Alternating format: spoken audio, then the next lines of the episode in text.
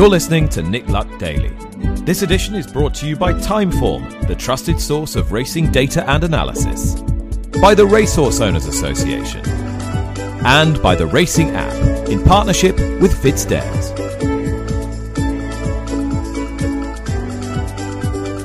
Hi, welcome to Nick Luck Daily. It is Wednesday, the 14th of February. It was Valentine's Day. Happy Valentine's Day. That's good. Uh, there'll be a message sent home soon enough. I'm in Qatar for the Amir Sword this weekend and also the Amir Trophy.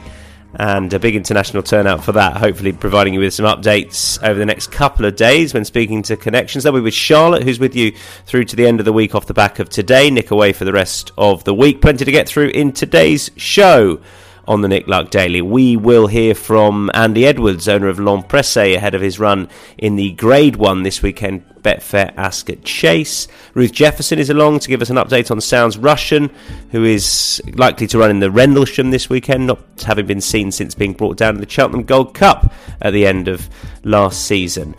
We start though with news that a classic and Arc winning trainer, Carlos Laffon-Parias, is stepping down from the training ranks at the end of 2024. He won a couple of Group 1 races last year with the likes of Kalina and Jannah Rose, the the trainer of Recoletos, of uh, Silasol, of course, Arc hero Solemia, who beat Orfevre in one of the most dramatic renewals of the Arc back in 2012. And Carlos joins me now. Uh, Carlos, thanks ever so much for your time.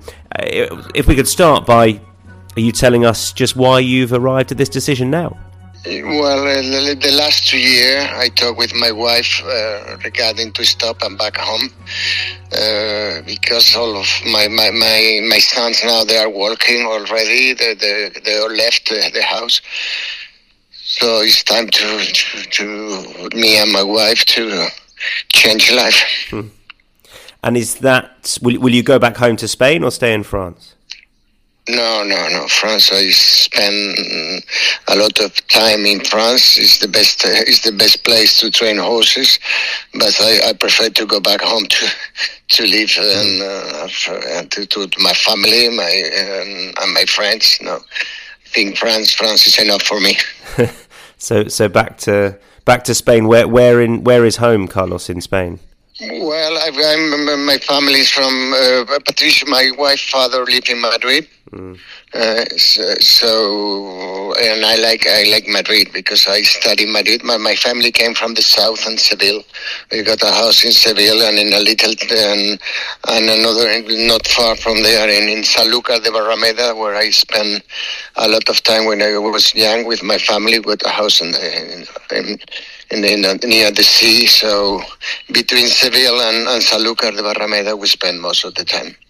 And and remind me, did you start off as a trainer in Spain, but but sort of had to had to move to France because of opportunities and it being the best place to train horses?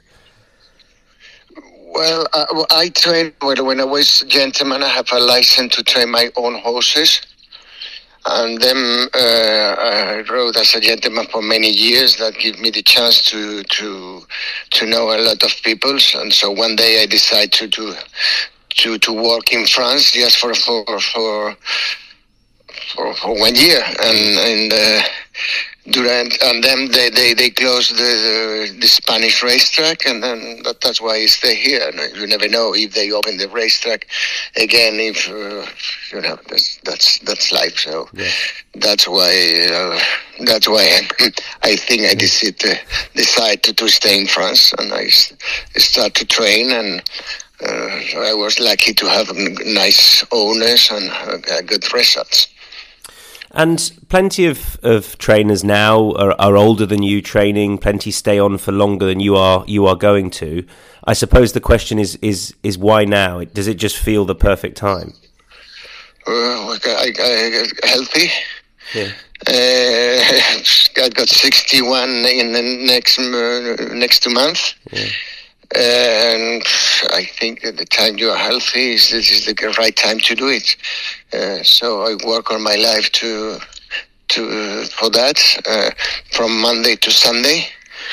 Uh, so I want to do another thing. You know, we got uh, we just work from uh, 11 years, 11 months a year, uh, every every single day. So, so I think it's, it's the right time to do it. Otherwise, maybe it's too late. I see many of my of my of train many a lot of trainers yeah, finishing the, the, the end of his career in, in, in, in because they haven't got any more horses to train, financial problems. So uh, I, I, don't want to have the, the, those problems. We have to to stop and have a. Um, I don't need much to to, to, to, to live. We got a house already in the south of Spain. I'm going to sell my, my yard, and it's enough for me and my wife. Mm and hopefully go out off the back of a good 2024 with the likes of um, Kalina, the the Forêt winner. Is she still in training, Carlos? Yeah, Kalina, yeah, the, the, the Wertheimer brothers they decided to keep it in training. He was a very, very sound filly. Uh, they keep another filly called, called Left Sea, who was very unlucky last year.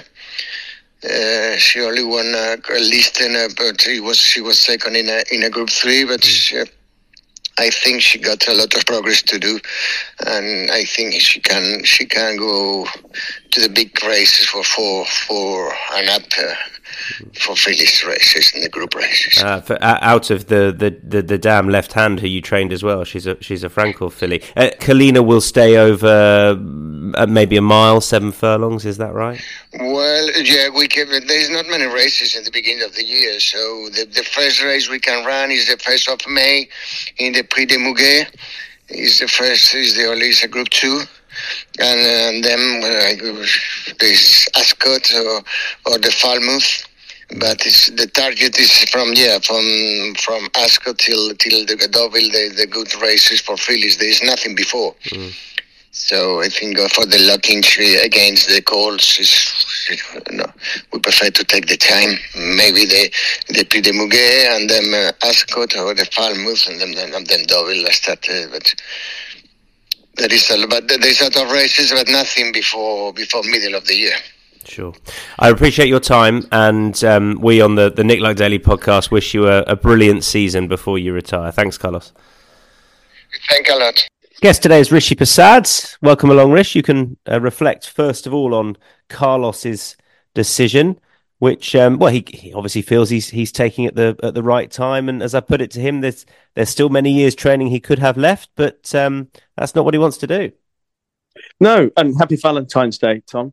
Thanks. Um, I I have actually been following Carlos Laffon-Parias for a long time, primarily because, as many of you will know, um, my favourite jockey of all time, Walter Swinburn, and Walter rode for uh, rode for him way back in the early '90s, mid '90s. Um, so that's how he first came to my uh, attention but he's kept at the top table now for the best part of three decades. And his first Group One win came uh, in the late '90s with uh, Spadoun, um, and he's kept a constant uh, supply of top class horses. You know, it's the names of the horses that we remember for these great trainers.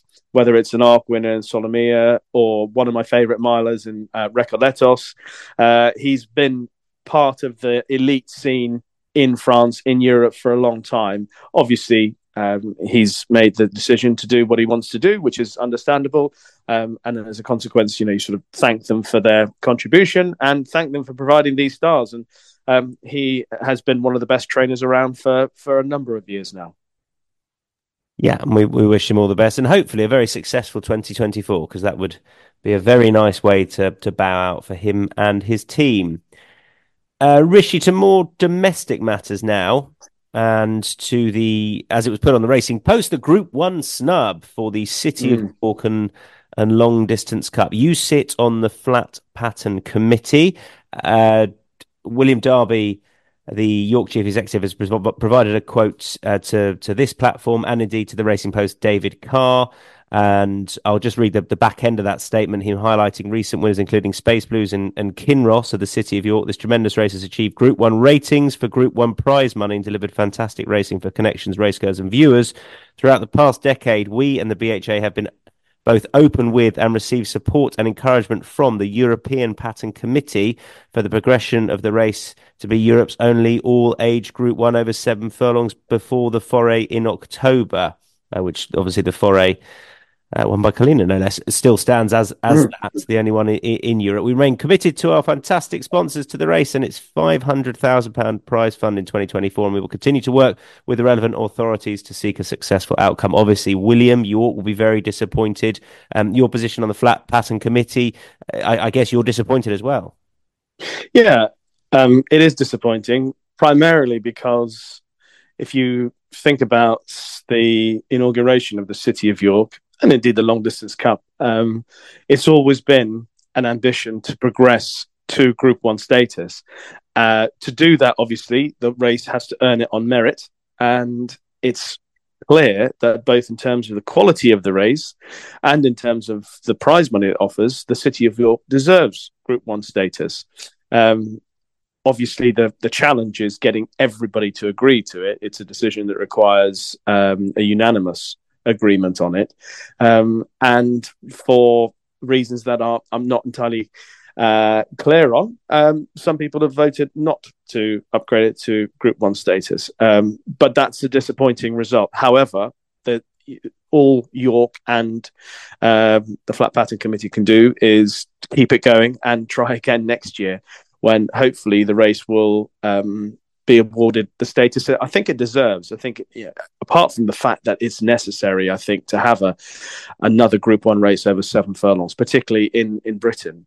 Um, it's also working. The race is also working. It's it's the merit of the race that has earned it that that has earned it uh, being awarded that status. Similar to the long distance cup, you know, and, and the long distance cup, for example, compares um, favourably to one or two other races that are also group ones that perhaps don't compare as well as the long distance or compare as well to the long distance cup. Um, so it's a very delicate political situation. Obviously, there's a lot of give and take involved. Um, for the moment, though, it appears to be stagnant in terms of where we're going with those two group ones. But hopefully, things will change again uh, in 2025.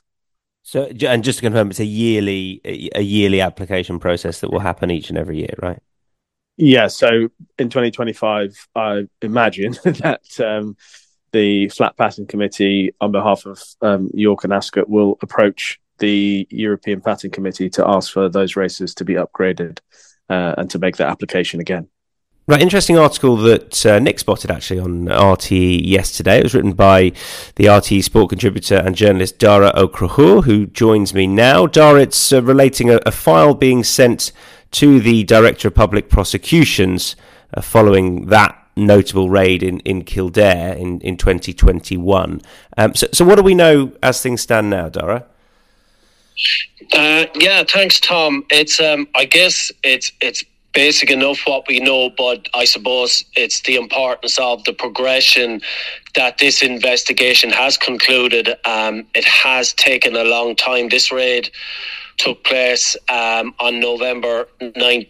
2021, as you mentioned, uh, and the statement released at that time said that this was part of an ongoing investigation into equine doping. So that that means that the, the investigation was taking place at that time, and this was a next step, either as a result of investigation or intelligence received so you would say that's going on three years um, or thereabouts, or maybe more. But what we do know now, as a result of a, a statement that I got from um, the Department of Agriculture, Food and Marine on on um, Monday, is that that investigation has concluded.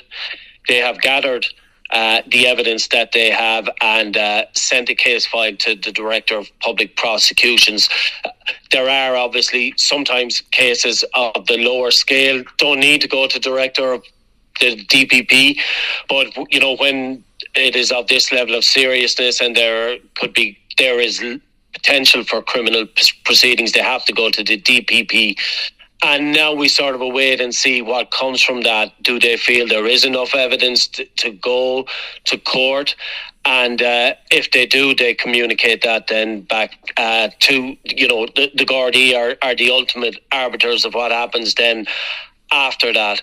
Um, and and that's where we lie at the moment. It's a it's a it's a progression, but in terms of detail and knowledge of what we know, there's there is still very little. Is it a fair assumption that because a file has been sent to the, the to the DPP that um, that it's potentially more serious than at one stage it was thought, or is or is this not a is this not a, a surprising um, movement in the case, if you like? Yeah, um, that's an interesting one because I, I, I, went back and asked that question because in my head I thought this meant that they thought they had a case that you wouldn't send a, case, a file otherwise. But I believe that once you have had an investigation, you have to gather the file and send that in anyway. So I don't think we can take it as read that they believe this means to be this needs to go further. Now, the fact that they were doing the investigation in the first place, um, I think it gives you an indicator that that was the case. And um, I know in the in the statement, as I said, because I asked a further question about the involvement of not just other national bodies, and obviously we have the IHRB in Ireland as well as um, the Kildare Laois Drug Unit that were involved in that raid, but about um, liaising with international agencies and bodies because we know around um, the world that the major doping progressions or busts that have happened within horse racing have involved legal, you know, the, the, the FBI, the, the, the police in Victoria, the police in France, uh, rather than r- racing bodies. And there was confirmation in that statement, you know, that in this case that there was sharing of uh, intelligence uh, and gathering of intelligence between bodies. So I think that was interesting too. So that would suggest to me that there is a level of evidence, whether it is enough, you know, and, who is involved, and in, as regards as a trafficking of uh, substances or use of substances here. We, we, we don't really know that, only that in this raid there were substances that are not licensed for use on horses in Ireland. Um, I should mention as well, of course, that um, Lynn Hillyer, the head of uh, the head veterinary officer of the IHRB and head of anti-doping, that was called to the raid after because there were horses there. She, she did blood and uh, urine or uh, t- blood and hair tests of all the horses that were there at the time, and they all returned negative. The horses that were at the yard at the time of the raid. Daragh, thanks so much. Pleasure, Tom. Thank you. This weekend, Rish, we have the Betfair Ascot Chase, a grade one, over uh, two mile five. L'Homme heads to the market. What we'll do first of all is hear from owner of L'Homme Andy Edwards. I spoke to him a little bit earlier on, asked him how he was feeling ahead of his horse's run. Um, I'm really calm actually. Um, I always am. Um, yeah, I don't have any nerves. Um, obviously, people around me are get, starting to get nervous and excited. It's a mixture of both. But yeah, I'm always, uh, you know, I'm not one of these people that goes into uh, a race with a horse fearing anything else or looking at anything else in there. Um, the main thing for me is the ground and that it's the right ground for him. Which is what? what it is at the moment. Good to soft, soft in places. Ideally, it would be soft, uh, given that it was two miles five, you know, a bit shorter um, than, than absolutely ideal for him. But um, yeah, no, really happy with the weather and the ground at the moment. And I guess you're in some ways going back to the to the scene uh, of Ascot, where I, I feel it was when he he won back in December 2021 that he really burst onto people's consciousness as a as a as a proper animal, if you like, you know, without without doing any other animals any disservice, but as a as a basically a, as as a potential Grade One horse. Yeah, um, obviously Exeter the two weeks before was um, personally a big moment for me um, and had a really big grin on Venetia's face after that uh, mm. that performance. And I, I, went in the office on the Monday, I think, or whenever it was after Exeter, and I said, "I know it's a bit quick, boss, but in 15 days' time." There's a graduation chase at Ascot, and she went, "Oh, that's a good idea." um, so um, so we went for that. And my passing comment as I left the office, and I said, and when we win that, we go straight to the dipper. and laughed. she just shook her head. But um, that was actually how it panned out. But yeah, Ascot, when Charlie came back in under the through the tunnel, he just said, Andy, that was so easy. He said that was ridiculously easy. And that was when we really knew we had um, the horse that we've got. How are you feeling about you know whatever whatever happens this weekend? But it, it, the Gold Cup is a realistic target, all being well. Um, as as we sort of get closer to that, how how are you? How do you feel about your horse's prospects in in a Gold Cup, given that we've pretty much seen everything else run their their prep race? Well, obviously we've got to see what happens on Saturday. Uh, Scott, my attentions are uh, about this weekend. Um, um, everyone keeps, you know, hopefully it all pans out well and, and, we go to Cheltenham with lots of confidence.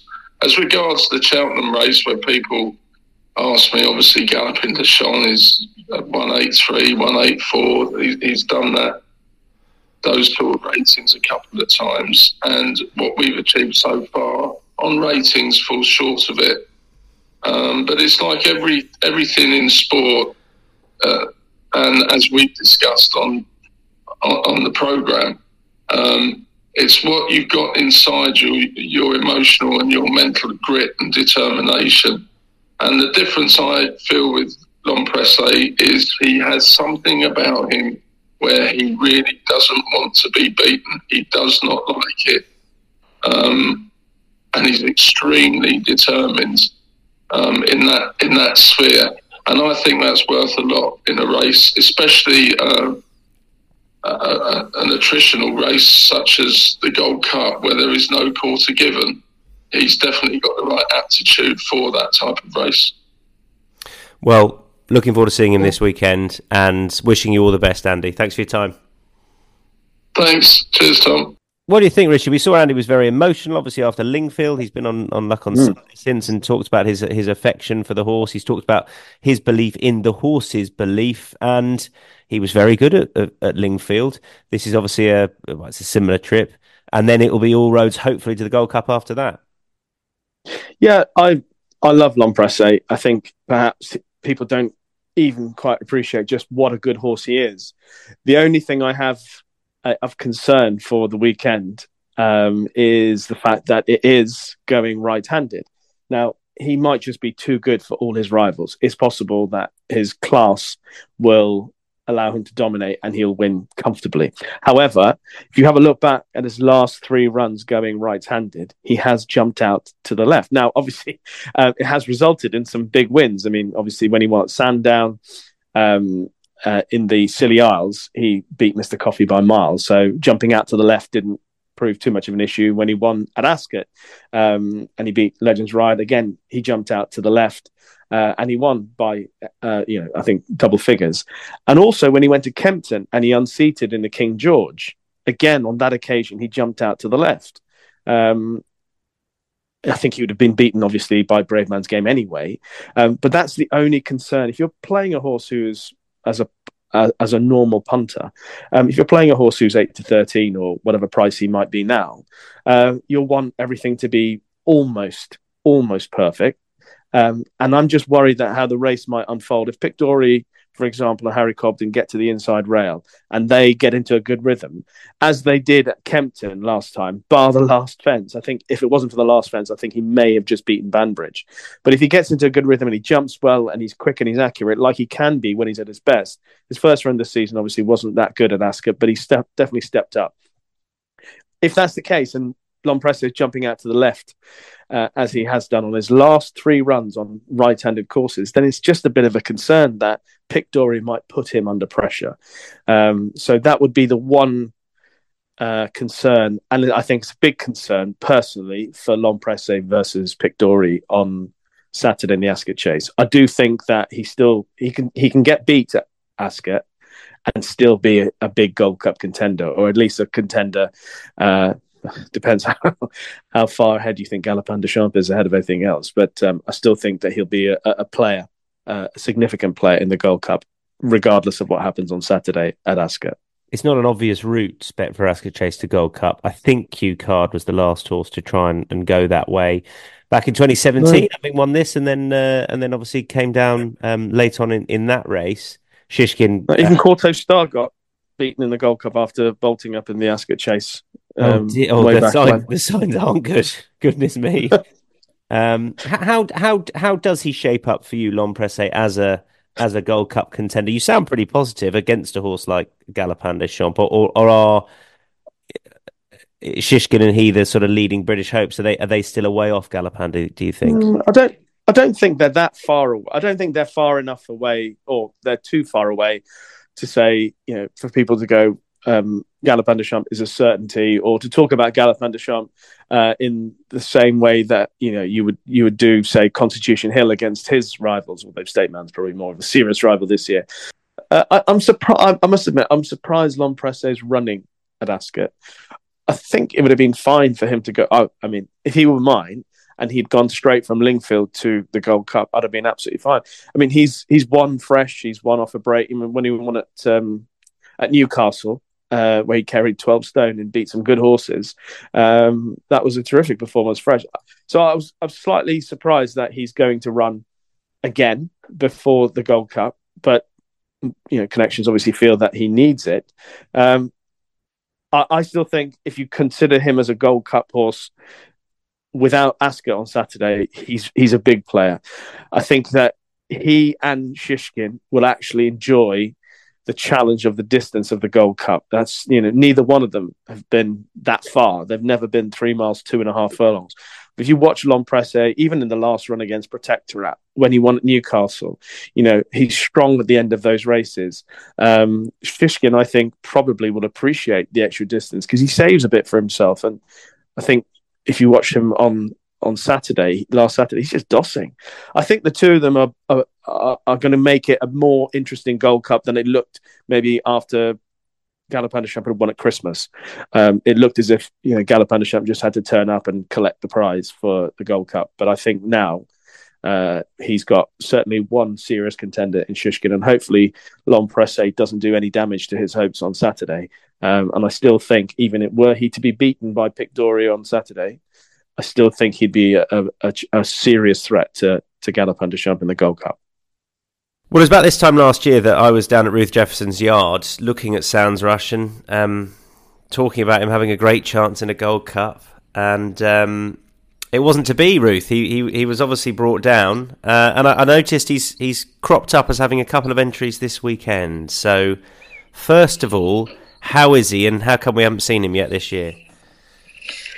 Yeah, he's um, he's fine now. So when he got brought down in the Gold Cup, he did an injury to his knee, um, pulled some ligaments off the bone, and with that, pulled quite a few fragments of bone off. So had 12 little chips of bone taken out of his knee and the ligaments and cartilage tidied up. And from there, you've just got a long rehab process, really. So it's 11 months, but we'll be hmm. back.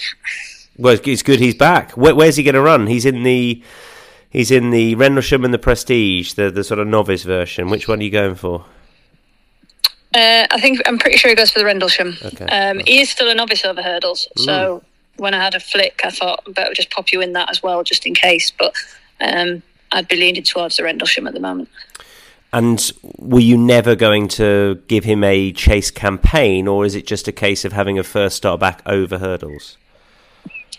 Um, the vets actually advised that we didn't go chasing straight away. Okay. So um, that was one reason. Well, the main reason we went back hurdling, really. So I suppose at this time of year, there wouldn't really be a lot for a, 161 over fences. There wouldn't be a great deal of options for him.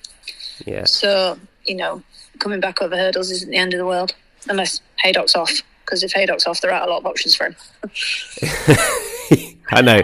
Let's not go there. I'm just pleased I'm doing Wednesday, not Thursday on the podcast because I'm worried what's going to be on and off. So that, so there we go. He's um, I, I, guess. Well, how do you reflect on on on running him in the Gold Cup? It didn't work out, and obviously what came with it was a was a whole load of bad luck. But sort of, how do you reflect on that performance and, and what he was doing up until he was brought down? Uh, it's quite hard to tell, really. Um, it didn't jump the one before very well, and I thought, oh, you know, maybe you've got a bit tired. You know, they've gone hard from the front etc. But then he absolutely winged the one he was brought down at, um, like a fresh horse. So, look, I'm, I don't think we'd have beat Galopin Des Champs. Um, whether we'd have been second, third, fourth, or fifth, I don't know. It's such a long way out, I suppose. You, you don't truly know, do you? Um, just a shame it happened. Yes, of course. How, how do you, uh, depending obviously on what happens, but let let's say he, you know, let's say he runs really well, comes back safe and sound. Have you, have you allowed yourself to think beyond the weekend or not? No, it's um, it's pretty pointless to be honest. Um, you've just got to run him, see how he is. I mean, with this kind of injury, it's quite probable he'll be lame for a period of time afterwards. It's just how long and what's happened inside of his knee. You know, you can't see it. So at some point, you know, if he was still lame two weeks later, he'd, he'd probably need some X-rays and some scans on it and things. If he was lame for a day or two, he'd probably just bring him back into work and see. Um, if he's not lame, that would be fantastic.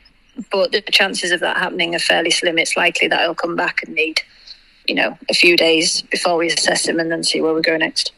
Well, great. He's back on a race course, hopefully, if it's on. And um, If it's on. yeah, absolutely. And uh, yeah, good luck with him. Thanks, Ruth. Thank you. Wishing Ruth Jefferson sounds Russian all the best this weekend. Anything else catch your eye, Rishi, around our courses? Any horses in particular? Uh, yeah, a couple of races at uh, at the weekend. I'm interested in uh, Apple Away, who is due to run in the Reynoldstown or um, Sodexo uh, Reynoldstown chase, no, novice chase. Um, she was given a very aggressive ride last time at Warwick and paid for that when Grey Dawning picked her up in the closing stages. But obviously, she's she's getting weight all round in the Reynoldstown. I think she still remains a potentially very high class horse. She is obviously a Grade One winner over hurdles, so I'd like to see how she gets on. Um, a horse that I've been following for some time uh, in the last uh, 12 months and hoping that uh, after the bubble got burst uh, at Ascot in the waterside goes back to Ascot on the back of that win in the handicap at uh, at Lingfield, and I'm hoping that he retains the promise um, as he goes back into novice company at Ascot. So uh, I think more suitable trip for him. So uh, he's another one that I'll be keeping a close eye. Uh, and Paul Nicholls has got Sonigino entered in a few different races over the weekend. I would prefer to see Sonigino carrying more weight against inferior rivals. Again, back in Ascot in the handicap, um, the only two horses higher than him in the handicap there are Goshen, um, who just, I'm afraid I can't trust Goshen anymore, uh, Le Milos, who I think will have other targets later on. Um, and the rest of them, I wouldn't be too concerned about Sonigino giving weight all around. Uh, so I'd be hopeful that he runs and I'd have a little play on him on the weekend. Right, time to go pointing. It's Wednesday, and this segment, as you know, is brought to you by ThoroughBid's Points to Rules bonus, the online auction house dangling a £5,000 bonus for any horse sold with ThoroughBid that goes on to win on debut under rules. It's the final week to enter ThoroughBid's February sale. A risk free consignment, there's no sale, no entry fee, and entries close this Friday. We'll be, we will be bidding live from 9 a.m. to 12 p.m. on Wednesday, the 28th of February. And to talk all things pointing is our regular Ben Atkins from Pointing Pointers podcast. Uh, ben, welcome along. Sh- should we start with Max Comley and the, the, the, the continued rise of Max?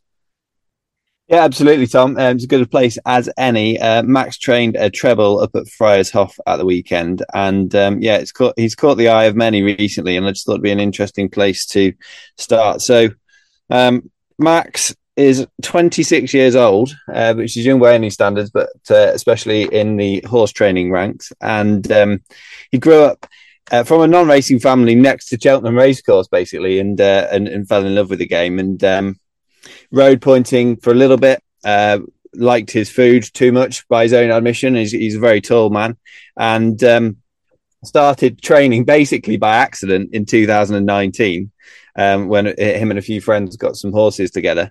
Um, and in in the season that's followed, he's basically gone from four horses to 11 horses to 15 horses, and he's now got 30 in his yard.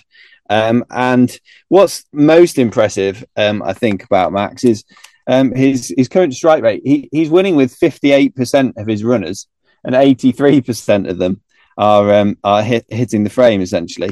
Um, And so, yeah, quite remarkable. Um, come from, uh, as I say, a non-racing background. As far as I can uh, work out, you know, he's had this opportunity to go into this great yard. He's not had any exterior funding, and he's just he's just made it happen. So it's a it's a real inspiration for people who. Uh, um, you know, have ambitions to do the same, and um, and good on him. The the, the, the even nicer thing uh, is that he's a great chap. So um, yeah, it's not always the case that the good guys finish last. Uh, Tom, in this case, they're finishing first. Fifty-eight percent of that's that's that's good to hear. I mean, he's achieving more than I was at 26. That's for that's 100 percent certain. Um, let's talk. Let's talk. Naas Hunter Chase. Ben, the the obviously the had Billaway in there. It's on the line, winning. Um, is this going to have an impact on the the big race at the festival? Well, it's a good question. So, uh, the, a cynic um, might have watched that race and uh, and thought that um, the the David Christie trained Ramillies had, had been sent off at a million and one to drag a difficult race out of uh, Billaway, and it's off the line. Uh, it's on the line, I should say.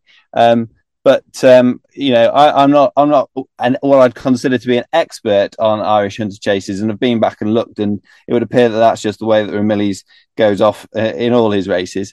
But uh, nonetheless, uh, it was a pretty um, grueling race, um, and uh, it's on the line. Got up in near the line, let's say, um, to to beat Billaway. Um, Emmett Mullins uh, left the cheekpieces off. It's on the line on that day, and uh, you know said in a post race interview that they'll be going back on at Cheltenham to just try and eke out that little bit more. But but a fascinating contest in which um, David Christie's got the got the favourite in Ferns Lock. Um, uh, at, at, at the at the uh, festival, and so it'll be interesting to see um, what happens between now and then. Um, certainly, from the English runners, we learned a bit this weekend um, uh, on the point to point course as well. Um, I was at Brocklesby this weekend, and uh, Premier Magic basically had what would, uh, in effect, was a racecourse gallop, um, and got a bit of a blow into him, and uh, and also going back to Max Comley, um, just your type. Uh, ran in, in the hunt race there at Brocklesby, um, presumably also to give him a bit of a blow on a left-handed track um, with stiff fences. And there's there's every chance that just your type that's not currently in the betting will will go in that hunt chase um, at the festival incidentally, the, the, the winner there was um, an eight thousand pound buy through ThoroughBid in March 2022. There we are. Thank so, you for remembering that one because it was highlighted in bold and yellow in my notes. And you, being the professional, have remembered to say that. And so, thanks very much to ThoroughBid for sponsoring this section. Not at all. Not at all. Um, that's what I mean. I was reminded to say it. That's what. Uh, that, that's. I'll, I'll, I'll thank you to our PR guru for reminding us to say that. So there you are. what, what, what is there anything? Um, I always find this time of year we get you know, hunter chasers and somebody will go, that's not qualified, or somebody will say, um, that's going to run. It's not even in the betting. I don't know why I'm doing that voice. You don't do that voice, but you know what I mean. It's quite a niche. These are quite niche markets when it comes to um, the qualifications, etc. Is there anything that has been missed? Is there anything that is in there that can't? All those sorts of things. Um, yeah, uh, that's exactly the case. Um, I think it's very unlikely that um, Famous Clermont will go back to Cheltenham. Um, obviously, won very nicely at Aintree, and it just doesn't seem to be his track yet. He's in the betting. Um, Regatta de Blanc, who's been a revelation um, for the the Pendle partnership, who we mentioned on on last week's um, section. Um, who's yet to lose a race and uh, dead heated with Grace Uwenke in the Coronation Cup last week. Um, it, would be a big step up for her. There's not a lot of miles on the clock. I've spoken to Will Biddick in the last few days. Uh, he feels that you know to be to be having a serious chance in the in the um, hunter chase at Cheltenham, you really need to. Uh, you know, be winning point to points on the bridle and feeling like you can go around again. And that uh, Regatta Blanc is a very, very nice horse, but perhaps one for for the future. I don't think a, a firm decision has been made yet, though. Um, there is a another horse um, that's running in the war at the weekend, Quintin's Man, um, who I think you know if if he went well at the weekend, if it's on, um, could easily enter the betting. Um, and th- there is a there is other horses that, that may still appear, um, but um, yeah, as as is often the case at this time of the year with the anti-post betting, there is uh, definitely horses in there that that should be avoided. right, understood, understood. Uh, what have we got this weekend, Ben? That that that has caught your eye in the UK? Um, well, uh, this is a, a, section about pointing and not hunter chases, but the Dick Saunders um, hunter chase, uh, organised by the great guys over at the Jumping for Fun uh, forum, is on Thursday tomorrow. Um, hopefully, um, weather providing at Leicester, and that could be really interesting. And also, of course, it's the Walrus on Saturday at Haydock, uh, um, where uh, Macklin, a really interesting horse um, who uh, beat Highway Jewel recently, his little 15 3 pocket rocket might take its chance despite um, unfavourable ground. I'd, I'd, be really interested to see how he get on um, alongside uh, the horse I mentioned before, Quintin's Man. Um, racing goes ahead at Horse Heath in Cambridgeshire Askham Bryan in Yorkshire and Badbury Rings down in Dorset, where they've got quite controversially, Tom, four maidens. They've had 60 entries um, and it's been split into four divisions. Um, and for anyone that's going to the course and fancies a bet, uh, I think that Will Biddick is hopeful that if he's good enough, no drama this end, which is a uh, full brother to the Donald McCain trained Spirit of Regulus, um, will will get the business done in Division Three or Four down there on uh, either Saturday or Sunday. So, as any racing presenter loves to hear the three words "racing goes ahead," but not so much split into four divisions. That that you know. So there you are, Ben. Thanks ever so much. No problem, Tom. Lovely, Rishi. Thank you, much appreciated. Your contribution as ever. You can go and um, clear. Thank clear, you, Tom. You can clear away Holly's breakfast in bed now. Well, there's just so much, so many rose petals, yeah. cards, all those. Uh, um, you know what it's like. She's just so lucky. Um, thank you, and uh, I hope everyone out there has a has a, a loving, lovely Valentine's Day because that was Wednesday, the fourteenth of February. Bye bye. You've been listening to Nick Luck Daily, brought to you by Timeform, the trusted source of racing data and analysis by the Racehorse Owners Association, and by the Racing app in partnership with FitzDares.